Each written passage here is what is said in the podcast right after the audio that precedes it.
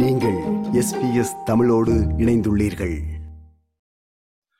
விடைபெறவுள்ள இந்த இரண்டாயிரத்தி இருபத்தி இரண்டாம் ஆண்டு இலங்கையில் பல்வேறு நிகழ்வுகள் இடம்பெற்ற ஓர் ஆண்டாக பார்க்கப்படுகின்றது. அரசியல் பொருளாதார மாற்றங்கள் பல ஏற்பட்ட ஆண்டாக இருந்ததோடு வரலாற்றில் பாரிய மக்கள் போராட்டங்கள் இடம்பெற்ற ஆண்டாகவும் பதிவாகியுள்ளது. முக்கிய நிகழ்வுகள் மீது நமது பார்வையை திருப்புவோம். விலைவாசி ஏற்றம் பொருளாதார பிரச்சனைகள் மற்றும் மக்கள் எதிர்கொண்டுள்ள துன்பங்கள் தொடர்பாக அரசாங்கத்தினையும் அதிபரையும் விமர்சித்து வந்த நிலையில் ஜனவரி மாதத்தில் அமைச்சர் சுசில் பிரேமஜெயந்த அதிபர் கோட்டாபய ராஜபக்சவினால் பதவி நீக்கப்பட்டார். இது தொடர்பில் இலங்கை தொழிலாளர் காங்கிரசின் தலைவர் நாடாளுமன்ற உறுப்பினர் ஜீவன் தொண்டமான் இவ்வாறு தெரிவித்தார். என்னை பொறுத்த வரைக்கும் அரசாங்கத்தில் உங்களுக்கு பதவி தந்திருக்காங்க பொறுப்பு தந்திருக்காங்க.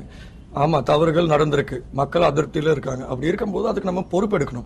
அதை விட்டுட்டு இல்ல இது ஏன் தப்பு? இல்ல இது வந்து ஜனாதிபதியோட தப்பு.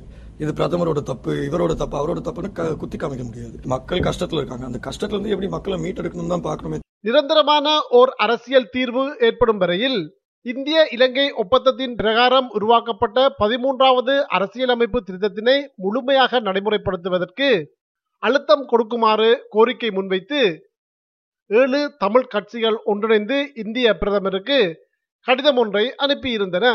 இந்த கடிதத்தில் தற்போதுள்ள வடக்கு கிழக்கு மாகாணத்தின் நிலைமை தொடர்பிலும் விவரிக்கப்பட்டிருந்தது. இந்த விவகாரம் தொடர்பில் தமிழ் தேசிய கூட்டமைப்பின் நாடாளுமன்ற உறுப்பினர் தர்மலிங்கம் சித்தார்த்தன் இவ்வாறு தெரிவித்தார். ஒரு சரியான சமஷ்டி அமைப்பின் கீழ் அதிகார பரவலாக்கள் தான் ஒரு தீர்வாக இருக்க முடியும் என்பதையும் வலியுறுத்தி கூறியிருக்கின்றோம். இலங்கையின் பொருளாதார நெருக்கடி ஜனவரி மாதத்திலேயே ஆரம்பமானது.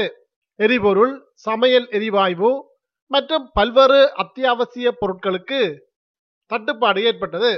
அத்தோடு அவற்றுக்கான விலைகளும் அதிகரிக்க தொடங்கின. கையிருப்பில் உள்ள அமெரிக்க டாலர்களின் பற்றாக்குறை காரணமாக வெளிநாடுகளிலிருந்து அத்தியாவசிய பொருட்களை இறக்குமதி செய்வதற்கு நெருக்கடி நிலை ஏற்பட்டது.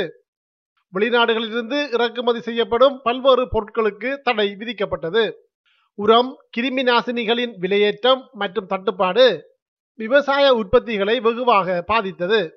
இயற்கை உரப்பாவனை அறிமுகப்படுத்தப்பட்டாலும் அதனால் போதிய பலன் கிடைக்கவில்லை. கிளிநொச்சியைச் சேர்ந்த விவசாயி ஒருவர் இவ்வாறு தெரிவித்தார். இன்றைக்கு நாங்கள் இந்த விவசாயத்தை கைவிடுறதா இல்ல தொடர்ச்சியா செய்யறதான்ற நிலைமைக்கு இன்றைக்கு நாங்கள் நிற்கிறோம். பார்க்க போனால் இந்த சேதன பத்தலையால் எங்களுக்கு ஒற்று பிரயோசனமும் இல்லை. எல்லாரும் மறந்து குடிச்சு சாகிற கட்டத்தில் இன்றைக்கு விவசாயிகள் மீனவர்கள் மற்றும் வர்த்தகர்கள் ஆங்காங்கே மேற்கொண்டிருந்த போராட்டங்கள் தலைநகர் கொழும்பை நோக்கி நகர்ந்தது. ஐக்கிய நாடுகள் மனித உரிமை பேரவையின் நாற்பத்தி ஒன்பதாவது கூட்டத்தொடர் மார்ச் மாதத்தில் நடைபெற்றது.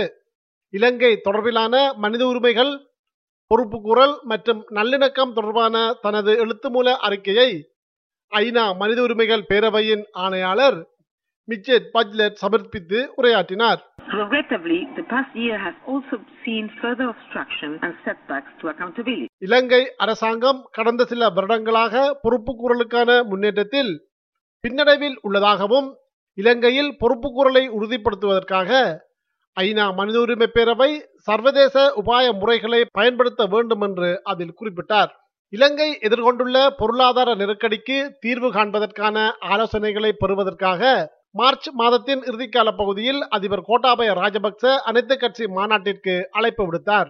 பெரும்பாலான கட்சிகள் இந்த மாநாட்டில் கலந்து கொண்டன. இங்கு அதிபர் கோட்டாபய ராஜபக்ச உரையாற்றுகையில் இது உண்மையில் அரசியல் ரீதியில் காண்பிக்கும் விடயமல்ல. இந்த மாநாட்டில் தமது தீர்வுகளை வழங்குமாறு இதில் கலந்து கொள்ளாத கட்சிகளிடம் கேட்டுக்கொள்கின்றேன் என்று அவர் குறிப்பிட்டார்.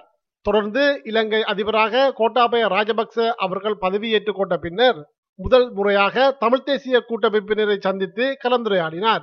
காணி விடுவிப்பு அரசியல் கைதிகளின் விடுதலை புதிய அரசியலமைப்பு உருவாக்கம் போன்ற விடயங்கள் இங்கு கலந்துரையாடப்பட்டன. இங்கு தமிழ் தேசிய கூட்டமைப்பின் தலைவர் இரா சம்பந்தன் உரையாற்றுகையில் We are committed to using this opportunity. Tamil மக்களின் பிரச்சனைகளை தீர்ப்பதற்கு இந்த சந்தர்ப்பத்தினை பயன்படுத்த நாம் உறுதி கொண்டுள்ளோம் என்று குறிப்பிட்டார். பொருளாதார நெருக்கடி அத்தியாவசிய பொருட்களின் தட்டுப்பாடு மின்சார தடை எரிபொருளுக்கு நீண்ட வரிசை என பல்வேறு நெருக்கடிகளுக்கு மக்கள் முகம் கொடுத்து வந்த நிலையில் மார்ச் மாதத்தின் இறுதி கால பகுதியில் அதிபர் கோட்டாபய ராஜபக்சவின் இல்லம் தாக்குதலுக்குள்ளானது. அரசுக்கு எதிரான முதல் செயற்பாடாக இது அமைந்தது. அதனை அடுத்து அவசரகால சட்டம் அமுல்படுத்தப்பட்டது. பொது இடங்களில் மக்கள் ஒன்று கூடுவதற்கும் போராட்டங்கள் நடத்துவதற்கும் தடை விதிக்கப்பட்டது. இது தொடர்பில் ஸ்ரீலங்கா முஸ்லிம் காங்கிரசின் தலைவர் நாடாளுமன்ற உறுப்பினர் ரவுப் ஹக்கீம் இவ்வாறு தெரிவித்தார். மிரிஹானையில ஜனாதிபதியின் இல்லத்தை முற்றுகையிட்டு அங்கு ஒரு அனாமதேய கூட்டம் வந்து எப்படியான அட்டகாசத்தை புரிந்தார்கள் என்று பார்த்தோம் ஜனாதிபதி செயலகத்திலிருந்து அறிக்கை. இதுக்கு பின்னால இருக்கா இந்த முஸ்லிம் கும்பல். அரசின் கட்டுப்பாடுகளை மீறி நாட்டில் பல்வேறு இடங்களில் தொடர்ந்து போராட்டங்கள் இடம்பெற்றன. கேகாலை மாவட்டத்தில் இடம்பெற்ற ஆர்ப்பாட்டத்தினை கலைக்க காவல்துறையினர் மேற்கொண்ட துப்பாக்கி பிரயோகத்தில் ஒருவர் உயிரிழந்தார். பன்னிரண்டு பேர் காயமடைந்தார்கள். காவல்துறையினர் சிலரும் இதில் காயமடைந்திருந்தார்கள். அரசுக்கு எதிரான போராட்டத்தில் முதல் உயிரிழப்பாக இது பதிவாகியது. தொடர்ந்து கோட்டா கோகம மைனா கோகம என்ற பெயர்களில் கொழும்பின் பல இடங்களில் அரசுக்கு எதிராக பல்வேறு தொடர் போராட்டங்கள் இடம்பெற்று வந்தன. மே மாதம் ஒன்பதாம் தேதி அரசுக்கு ஆதரவான குழுவினர் இந்த போராட்டக்காரர்கள் மீது தாக்குதல் நடாத்தினார்கள். கொழும்பில் பல்வேறு இடங்களில் மோதல்கள் இடம்பெற்றன. தொடர்ந்து பிரதமர் மஹிந்த ராஜபக்ச பதவி விலக ஒட்டுமொத்த அமைச்சரவையும் பதவியிழந்தது. தொடர்ந்து பல்வேறு கட்சிகளுக்கும் அரசியல் முக்கியஸ்தர்களுக்கும் பிரதமர் பதவியை ஏற்குமாறு அதிபர் கோட்டாபய ராஜபக்ச அழைப்பு விடுத்தார் இந்த நிலையில் இலங்கையின் இருபத்தி ஐந்தாவது பிரதமராகவும் ஆறாவது தடவையாகவும் மே மாதம் பன்னிரெண்டாம் தேதி ஐக்கிய தேசிய கட்சியின் தலைவர் ரணில் விக்ரமசிங்க பதவியேற்றார் அதன் பின்னர் ஊடகவியலாளர்களிடம் பேசுகையில் මං ඔබෙන් අහන්නේ මේ රටේ අද මිනිස්සු දුක් විඳින එක නවත්තන්න ඕනද නැද්ද කියලා. நாட்டின் பொருளாதாரத்தை நிச்சயம் கட்டி எழுப்புவேன். நாடாளுமன்றத்தில் அனைவரதும் ஒத்துழைப்புடன் மக்களது அத்தியாவசிய தேவைகளை பூர்த்தி செய்வேன் என்று உறுதியளித்தார். போராட்டங்கள் தொடர்ந்தன. பொருளாதார நெருக்கடி மோசமானதை தொடர்ந்து அதிபர் பதவி விலக வேண்டும் என கோரி நாடளாவிய ரீதியில் இடம்பெற்று வந்த மக்கள் போராட்டத்தின் உச்சகட்டமாக ஜூலை மாதம் ஒன்பதாம் தேதி அதிபர் மாளிகை அதிபரின் செயலகம் பிரதமர் அலுவலகம் அவரது இல்லம் என பல்வேறு முக்கியமான இடங்கள் போராட்டக்காரர்களின் கட்டுப்பாட்டின் கீழ் வந்தது. அதனைத் தொடர்ந்து நடலாவிய ரீதியில் ஆளும் தரப்பினருக்கு சொந்தமான இல்லங்கள் வர்த்தக நிலையங்கள் போன்றவை போராட்டக்காரர்களின் தாக்குதலுக்குள்ளானது. இதில் பல இடங்கள் தீக்கிரையாயின. இந்த நிலையில் பாதுகாப்பான இடம் ஒன்றுக்கு சென்று அங்கிருந்து அதிபர் கோட்டாபய ராஜபக்ச மாலதீவுக்கு சென்றார். பின்னர் சிங்கப்பூருக்கு சென்ற அவர் அங்கிருந்து நிறைவேற்று அதிகார அதிபர் பதவியிலிருந்து விலகுவதாக அறிவித்தார். இது தொடர்பான உத்தியோகபூர்வமான அறிவிப்பினை ஜூலை மாதம் பதினைந்தாம் தேதி சபாநாயகர் மஹிந்த யாப்பா அபைவர்த்தன வெளியிட்டார். இடைக்கால அதிபராக பிரதமரான ரணில் விக்ரமசிங்க பொறுப்புகளை ஏற்றுக்கொண்டார். அதனை அடுத்து நாடாளுமன்ற உறுப்பினர்களது வாக்களிப்பில் இலங்கையின் எட்டாவது நிறைவேற்று அதிகார அதிபராக ரணில் விக்ரமசிங்க தெரிவு செய்யப்பட்டார். செல்லுபடியான இருநூற்றி பத்தொன்பது வாக்குகளில் நூற்றி முப்பத்தி நான்கு வாக்குகளை அவர் பெற்றுக்கொண்டார்.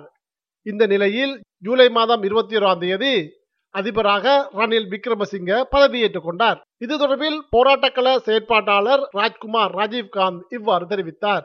ஒரு சுபீட்சமான சிறந்த இலங்கை ஒன்றை கட்டியெழுப்புவதற்கான அடித்தளத்தை இடுமாறுதான் நாங்கள் கேட்டுக்கொண்டிருக்கிறோம். எங்களது அகிம்சை முறையிலான இந்த போராட்டம் தொடர்ந்து செல்லும் என்பதை நாங்கள் கூறிக்கொள்கின்றோம். இலங்கையில் யுத்தம் இடம்பெற்ற காலத்திலும் யுத்தத்தின் இறுதிக்கட்டத்திலும் காணாமலாக்கப்பட்டவர்களின் உறவினர்கள் கடந்த இரண்டாயிரத்தி பதினைந்தாம் ஆண்டு ஆரம்பித்த சுழற்சி முறையிலான போராட்டம் இரண்டாயிரம் நாட்களை எட்டியது.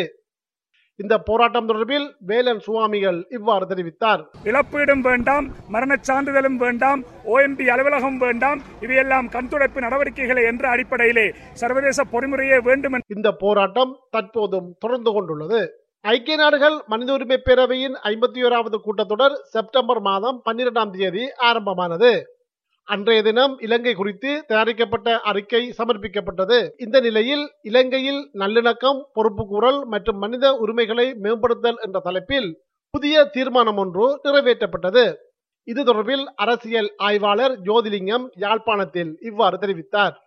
மேற்குலகத்தினுடைய பிரதானமான நோக்கம் நடில் அரசாங்கத்தை பாதுகாப்பதாக இருப்பதனால அவர்கள் கால அவகாசம் கொடுத்திருக்கக்கூடிய சூழல்லாம் உருவாகும் என்று ஏற்கனவே கணித்த ஒன்றுதான். ஆனால் இந்த தடவை இந்த இந்த போர்க்குற்ற விவகாரங்களோடு பொருளாதார குற்றம் என்கின்ற ஒரு விடயத்தையும் அவர்கள் சேர்த்திருக்கின்றார்கள். இது இந்த ராஜபக்சாக்களை தனிமைப்படுத்துவதற்காக கொண்டு வரப்பட்ட ஒரு விடயம் நீண்ட காலமாக பிரயோடி போயுள்ள தமிழர் பிரச்சினைக்கு தீர்வு காணும் நோக்கில் அதிபர் ரணில் விக்ரமசிங்க நாடாளுமன்றத்தில் அங்கம் வகிக்கும் கட்சிகளின் தலைவர்கள் மற்றும் பிரதிநிதிகளை கடந்த பதிமூன்றாம் தேதி சந்தித்து பேசினார். எதிர்வரும் பிப்ரவரி மாதத்துக்குள் தமிழர் பிரச்சினைக்கான தீர்வு தொடர்பில் ஓர் இணக்கப்பாட்டிற்கு வர வேண்டும் என அதிபர் ரணில் விக்ரமசிங்கே குறிப்பிட்டிருந்தார். இந்த பேச்சுவார்த்தை தொடர்பில் தமிழ் தேசிய கூட்டமைப்பின் நாடாளுமன்ற உறுப்பினர் சுமந்திரன் இவ்வாறு தெரிவித்தார். ஜனாதிபதி அவர்களே ஒரு காலக்கெடுவை வைத்திருக்கிறார். அடுத்த வருடம் எழுபத்தைந்தாவது சுதந்திர தின கொண்டாட்டத்துக்கு முன்பதாக நாட்டிலே இன- இன நல்லிணக்கம் ஏற்படுமா இல்லையா என்பதை குறித்து ஒரு தீர்மானம் எடுக்க வேண்டும் என்று சொல்லுகிறார். மிக குறைந்த காலகட்டமாக இருந்தாலும் அதற்குள்ளே பேசி ஒரு இணக்கப்பாட்டுக்கு வருவதற்கு அனைவரும் முயற்சி எடுப்போம் என்று சொல்லியிருக்கிறோம். வடக்கு கிழக்கு பகுதிகள் உட்பட இலங்கையின் பல்வேறு பகுதிகளிலும் போதைப்பொருள் பாவனை மற்றும் அதனால் ஏற்படக்கூடிய சமூக பிரச்சனைகளும் நாளுக்கு நாள் அதிகரித்து வருகின்றது. மாணவர் சமூகம் உள்ளிட்ட இள வயதினரை இலக்கு வைத்து இந்த வர்த்தகம் இடம்பெறுவதாக கூறப்படும் நிலையில் இலங்கையில் தற்போது இது மிகப்பெரியதோர் பிரச்சனையாக உருவெடுத்துள்ளது. இது தொடர்பில் தமிழ் முற்போக்கு கூட்டணியின் நாடாளுமன்ற உறுப்பினர் ராதாகிருஷ்ணன் நுவரெலியாவில் ஊடகங்களுக்கு இவ்வாறு கருத்து வெளியிட்டார். இன்றைக்கு இலங்கையிலே வருகின்ற போதைப் பொருளுடைய தொகையை பார்த்தால் ஐஸ் இருபது கிலோன்றாங்க ஹெரோயின் ஐம்பது கிலோன்றாங்க கஞ்சா நூறு கிலோன்றாங்க. இதெல்லாம் இப்ப எங்க போகுது? யாருக்கு கொடுக்கறாங்க?